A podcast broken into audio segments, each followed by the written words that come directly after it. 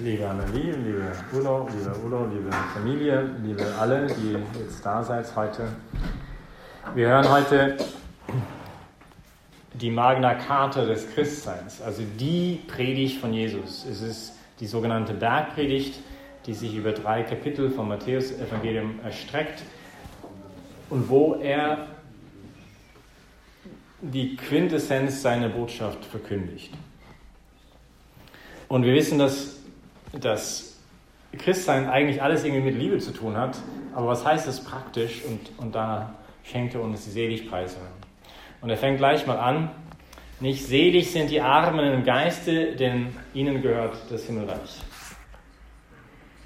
Und das ist auch irgendwie schön, glaube ich, für euch beide, dass es damit anfängt, weil hier ist, ist gleich das Erste. Es geht um die innere Freiheit, nicht diese Armut im Geiste, sich Selig bist du, wenn du nicht einfach ein Sklave bist von, von Gefühlen, von Erwartungen von anderen Menschen, von den Dingen dieser Welt, wenn du wirklich innerlich frei bist. Nicht? Und ich kann mich auch nur jemand schenken, wenn ich mich wirklich auch selbst besitze. In dem Maß, dass ich mich selbst besitze, über mich selbst verfügen kann und nicht einfach ein Triebball bin von meinen eigenen Trieben oder von Erwartungen von anderen, in dem Maß kann ich mich ja auch erst wirklich schenken. Nicht? Also ich kann liebesfähig oder ich bin liebesfähig zu dem Punkt, dass ich auch wirklich frei bin, dass ich wirklich innerlich frei bin, um mich zu schenken. Und daher ist ja auch sehr schön, vielleicht leichtes Leitmotiv, dass diese Lesung heute ähm, diesem Allerheiligenfest damit beginnt. Selig bist du, wenn du nicht die Erfüllung suchst in das, was du hast, sondern in das, was du bist. Selig bist du, wenn nicht du ein Sklave deiner Gefühle bist, wenn du nicht einfach jetzt beginnst, mehr zu essen oder zum Kühlschrank zu gehen oder einzukaufen, wenn es dir gerade nicht so gut geht. Selig bist du, wenn dein Herz frei ist von allem, was dieses Herz auch irgendwie versklaven könnte, zu, zu Dingen, die, die letztendlich nicht das sind, wofür dein Herz eigentlich geschaffen worden ist. Selig bist du, wenn dein Herz auch letztendlich auch ihm gehört, also ihm gehört und nicht der Sklave ist von der Meinung von so und so oder Herr so und so oder was Frau so und so über dich gerade denkt.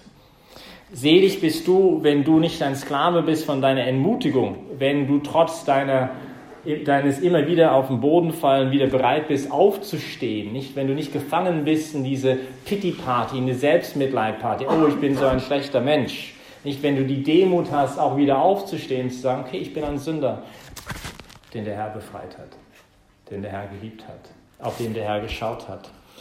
Selig bist du, wenn du dich erfreuen kannst, nicht, dass jemand anders Erfolg hast und vielleicht sogar mehr als du, weil du selbst schon so überwältigt bist für deine eigenen Eigenschaften, die eigene Erfolge, das, was der Herr dir alles so ins Herz gelegt hat.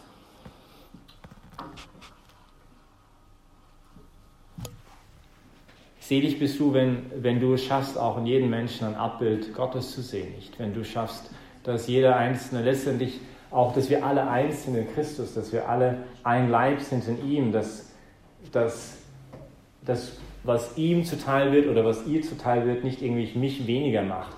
Nicht, wenn du frei bist von dieser Eifersucht und dieses, ich kann nicht aushalten, dass der oder die dort steht, wo ich eigentlich selber gerne sein würde.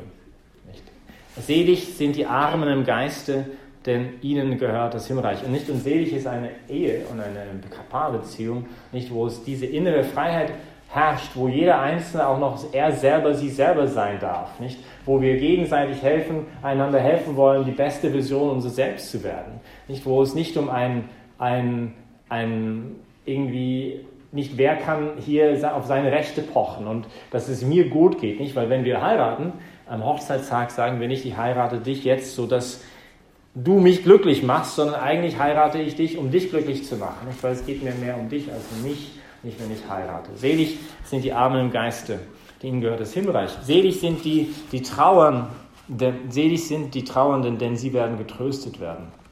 Selig bist du, wenn du den Schmerzen von jemand anders auch irgendwie selbst nachempfinden kannst.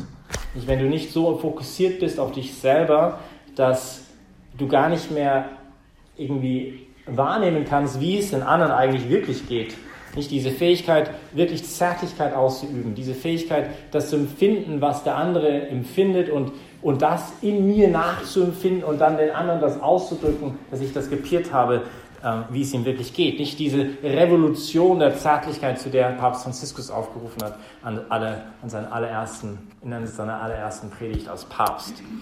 Ähm, Selig bist du, wenn wir fähig sind zu hören, zuzuhören, zu verstehen, zu begreifen, mit den Augen des Herrn, nicht in seinen Schuhen uns zu versetzen. Also diese Empathie, die so weit geht, dass wir uns hineinziehen lassen in seine Leidenschaft für die Welt, nicht in, in seine Leidenschaft für die Menschen, ähm, in der, seine Liebe für die Menschen. Selig bist du, wenn diese Empathie so weit geht, diese Zärtlichkeit so weit geht, dass es mir gar nicht mehr so wirklich geht, um meine eigene, mein, meine, ja, dass es mir irgendwie so schlecht geht, sondern es ist eigentlich, eigentlich nur noch um seine, wie es ihm wirklich geht, in Bethlehem am Kreuz und allen Bethlehem Kreuzen dieser Welt. Weil ich begonnen habe, nicht sein Angesicht in allen Menschen auch zu sehen. Selig sind die, die trauen, denn sie werden getröstet werden. Nicht diese wunderbare Verheißung auch nicht für uns, dass wir echt getröstet werden. Und diese, diese ganzen Seligpreise sind so paradox, nicht? Das ist so irgendwie, das scheint nicht logisch zu sein. Doch, je mehr man sich darauf einlässt, desto mehr merken wir, dass sie total wahr sind. Und wahrscheinlich das eine, der tiefsten Sachen, die überhaupt jemals gesagt worden sind von irgendjemandem. Selig sind die Sanftmütigen, denn sie werden das Land besitzen, die werden die Erde besitzen. Selig bist du, wenn du die Stärke und die Kraft hast, sanftmütig zu sein. Denn Sanftmut geht es nicht darum, ein Wimp, sagen wir auf Englisch, to be a Wimp, also ein Angsthase irgendwie oder ein Scaredy Cat zu sein. Es geht alles, Sanftmut hat sehr viel mit Mut, mit inneren Stärke, mit Selbsthingabe zu tun. Nicht der Stolz, der Stolz begiert und Demut, die eigentlich Demut begiert. Nicht? Und so oft passiert es gerade so in christlichen Kreisen, nicht, dass es gar nicht herüberkommt zu demjenigen, mit dem ich gerade rede, dass der den Eindruck hat oder die den Eindruck hat, es geht mir gar nicht um mich, sondern hier geht es denjenigen, der versucht, mich zu überzeugen, eigentlich nur um seine eigene Meinung und wer hier der bessere Debattierer ist und nicht wirklich hinzuhören und nachzufinden, wie es mir wirklich jetzt geht. Und gerade auch deswegen in der Evangelisation kann es halt passieren, dass wir Menschen einfach sagen, ah, mit dem möchte ich, mit diesem Christen möchte ich nichts zu tun haben, weil eher unser Ego und unser Stolz rüberkommt als unsere Demut und unsere Liebe. Selig sind die Sanftmütigen, denn sie werden die Erde besitzen. Der Weg, den anderen auch zu empfangen, dass er auch, was deins ist, ist meins, was meins ist, ist auch deins, ist gerade auch durch die Sanftmut.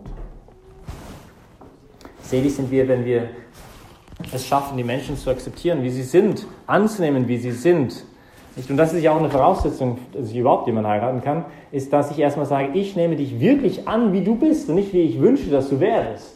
Ich setze jetzt keine Bedingungen und sage, okay, schade, dass du nicht bist wie deine Mom oder wie dein bester Freund oder wie so und so, sondern ich habe, ich habe dich ja geheiratet oder ich möchte dich heiraten. Ich möchte mich mit dir verloben, wie du halt gerade bist. Und, und das heißt ja auch, dass ich bereit bin, die Schwächen des anderen anzunehmen, dass ich den anderen auch liebe in seiner Unzulänglichkeit und dass ich nicht voraussetze, okay, ich, ich werde dich nur lieben, wenn du das und das änderst.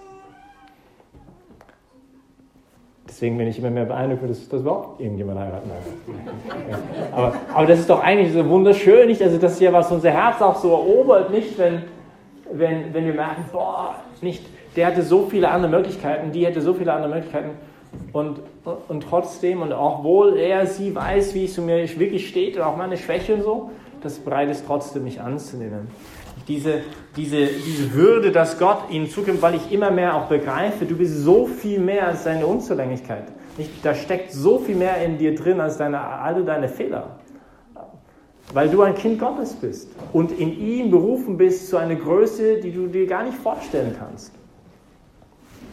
Und wie schön es ist, wenn wir durch unsere Sanftmut auch gegenseitig auch da inspirieren, nicht, dass ich in dem Blick des anderen auch mich selber erkennen kann, wie ich in Gottes Augen wirklich auch stehe, auch, auch dastehe.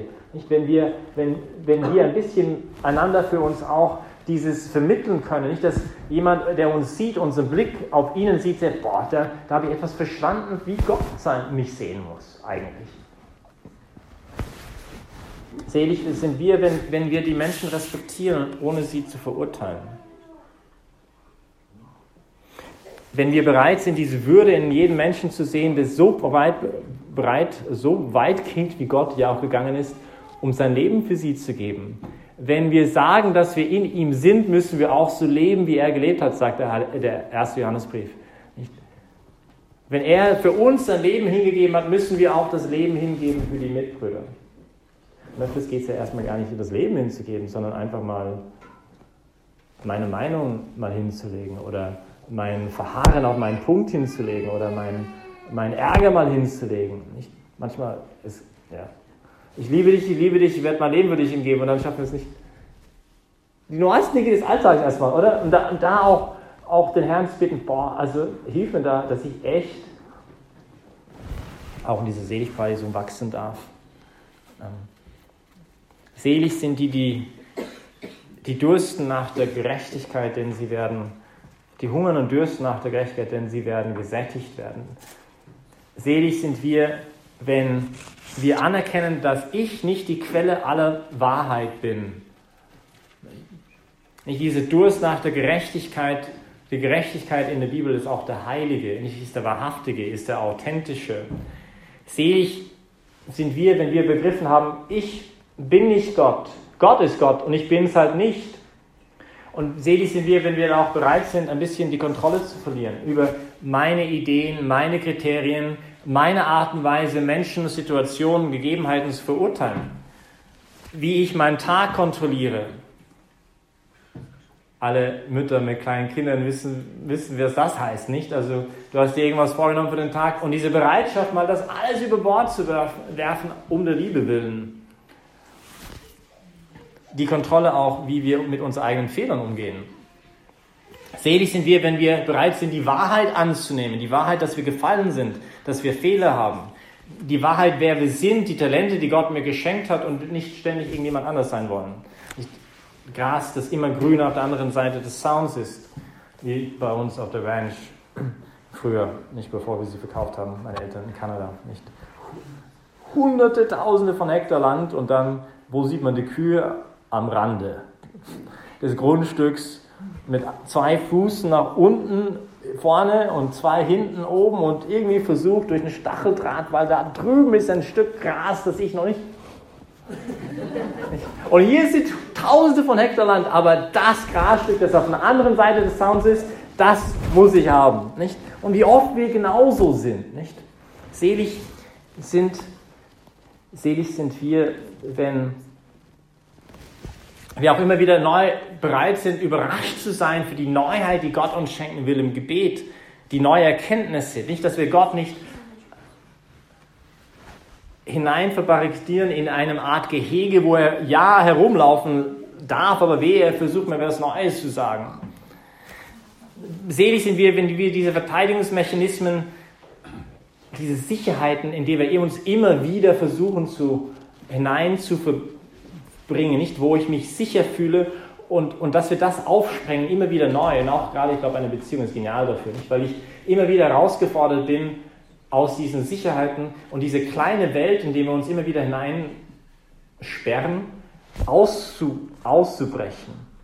Selig sind wir, wenn wir dürsten mit ganzem Herzen für diese Wahrheit, die er ist. Nicht, und dieses Hinhören können zu diesem Klopfen in unserem Herzen. Ich stehe an der Tür und ich klopfe an, wenn meine Stimme hört und mir aufmacht. Ich werde beim Einkehren, beim Mahl halt und er mit mir. Diese Bereitschaft, immer wieder an die Peripherie zu gehen, wie es Papst Franziskus sagen würde.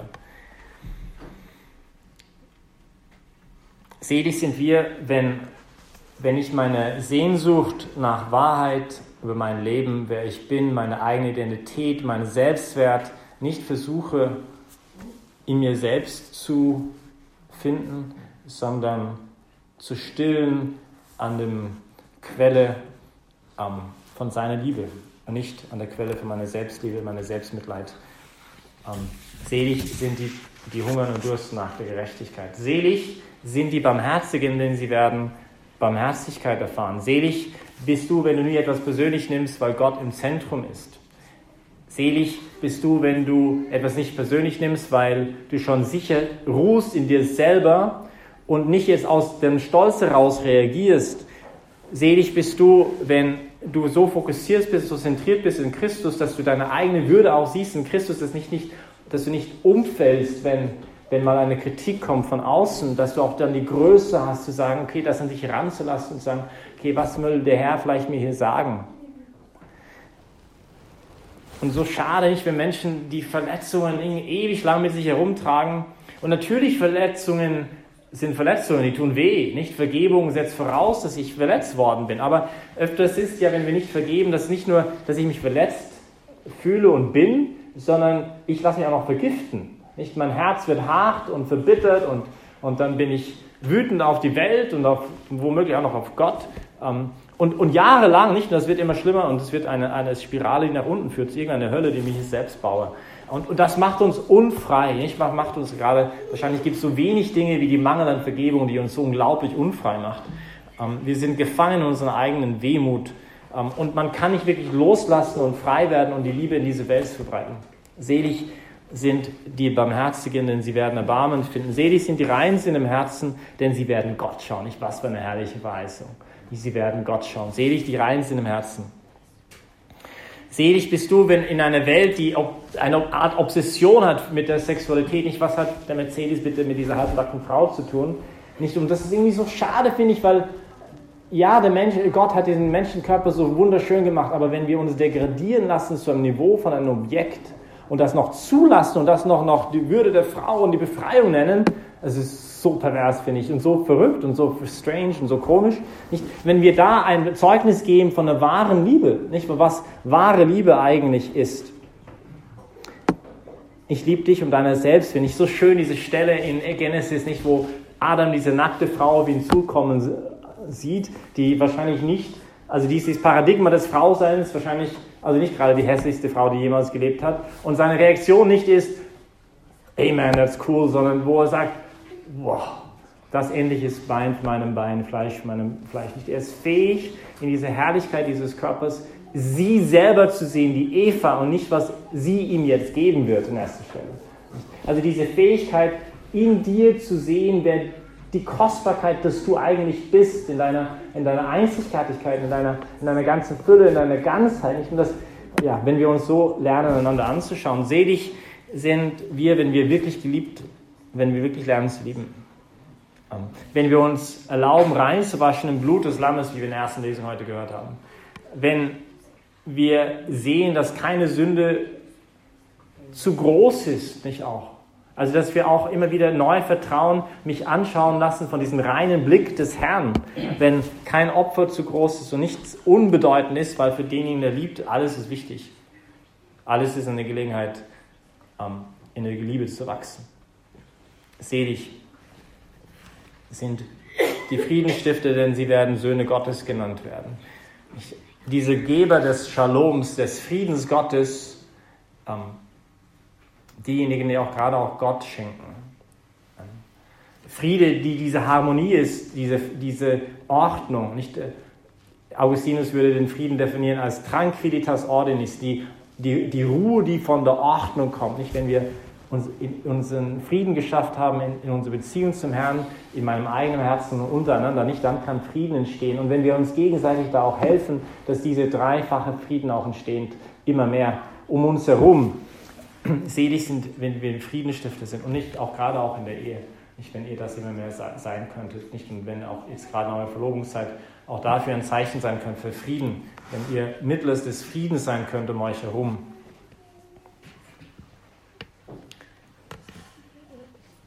Und da, auch, auch gerade jetzt als Christ, ich würde ich sagen, der Friede par excellence ist, ist Jesus Christus selber. Nicht, wenn wir einander helfen, den Frieden einander zu schenken und Jesus zu bringen zueinander.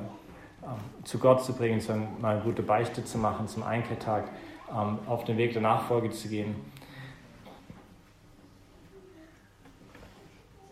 Der irgendwie bewusst ist, nicht selig sind wir, wenn wir bewusst sind, wir sind Friedensstifter. Also meine tiefste Rolle, warum ich überhaupt in dieser Welt bin, letztendlich ist den Frieden Gottes in diese Welt zu bringen. Aber den wirklichen Frieden, nicht der ganz tief geht und ein Mensch versöhnt mit sich selbst untereinander und mit Gott. Nicht ähm, wie viele wenige Friedensstifter gibt es? Und dann letzte, letzte Sache. Ähm, selig seid ihr, wenn man euch schmäht und verfolgt und alles Böse über euch redet um meinetwillen und sagt, wow, wow, wow, wow, wow, wow, wow, wie selig. Freut euch und jubelt, denn euer Lohn wird groß sein im Himmel. Also, ja, wenn wir kritisiert werden und Leute, weil wir nicht demütig sind, weil wir nicht sanftmütig sind, weil wir nicht authentisch sind, ja gut, okay, das ist ein Aufruf zur Bekehrung. Aber auch nachdem wir all das gemacht haben, ist es ganz normal, dass wenn ich versuche, einen Weg mit dem Herrn zu gehen, wenn ich wirklich versuche, die Liebe zu leben, dass ich nicht weiterhin den anderen und seine Meinung über mich zum Zentrum meines Lebens machen kann. Ich kann nicht weiterhin anbeten die Meinung von anderen Leuten. Nicht, das kann es nicht sein. Weil, weil dann werde ich total versklavt sein, dann werde ich gelebt werden von anderen, statt ähm, zu leben. Und daher möchte uns der Herr befreien. Und es ist so eine Guillotine der Heiligen, sich unter den Blick der Menschen zu stellen. Was werden die anderen wohl meinen? Was werden sie wohl denken?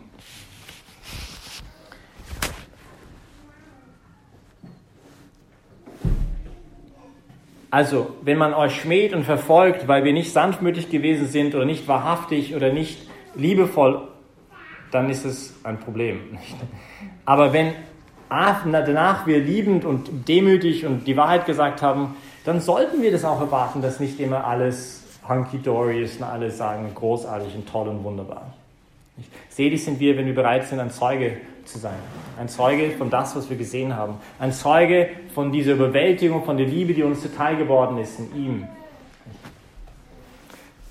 Also die Seligpreisungen, ich glaube, die sind ein echter, eine Roadmap, eine Art Navigationssystem auf dem Weg zur Heiligkeit und zur inneren Freiheit und zum Glück und zu echter Seligkeit. Und ich möchte einfach einladen, vielleicht ähm, ja, bis Sonntag oder vielleicht ein paar Mal, vielleicht heute mal, sich niederzusetzen und einfach mal diese Verse nochmal ein bisschen auf sich wirken zu lassen. Nicht Matthäus 5, 1 bis 12, ganz am Anfang von dieser Bergpredigt, wo uns eine Magna Carta, ein, eine, eine Konstitution dessen, was es heißt, christlich zu leben. Ähm, und nicht jetzt als, oh Gott, das lebe ich alles nicht. Also wir Deutschsprachigen tendieren dazu, dass ein Ideal uns frustriert statt inspiriert. Und da müssen wir echt aufpassen nicht das, oh Gott, ich habe das alles nicht. Sondern nein, wir sollen eine Inspiration sein. Natürlich leben wir das alles nicht. Wer von uns lebt das alles? Aber als Inspiration, da wollen wir hin. Nicht? Das Ziel vor Augen jage ich nach dem Siegespreis, sagt Paulus. Und dass wir voll vertrauen, dass er uns, dass, dass das möglich ist, dass der Mensch sich wirklich verwandeln kann. Dass in Christus wir ein Anrecht zu unserer eigenen Größe haben, dass das wirklich geht, dass Heiligkeit möglich ist. Nicht? Und es braucht das Zeugnis von Menschen wie euch, die das auch zeigen. Und auch hoffentlich von euch beide in eure Beziehungen. Und wir wollen ganz besonders jetzt auch für euch beide bitten, für Annelie und für Udo, an dieser Messe, dass sie auch immer mehr Zeuge davon sein können. Amen.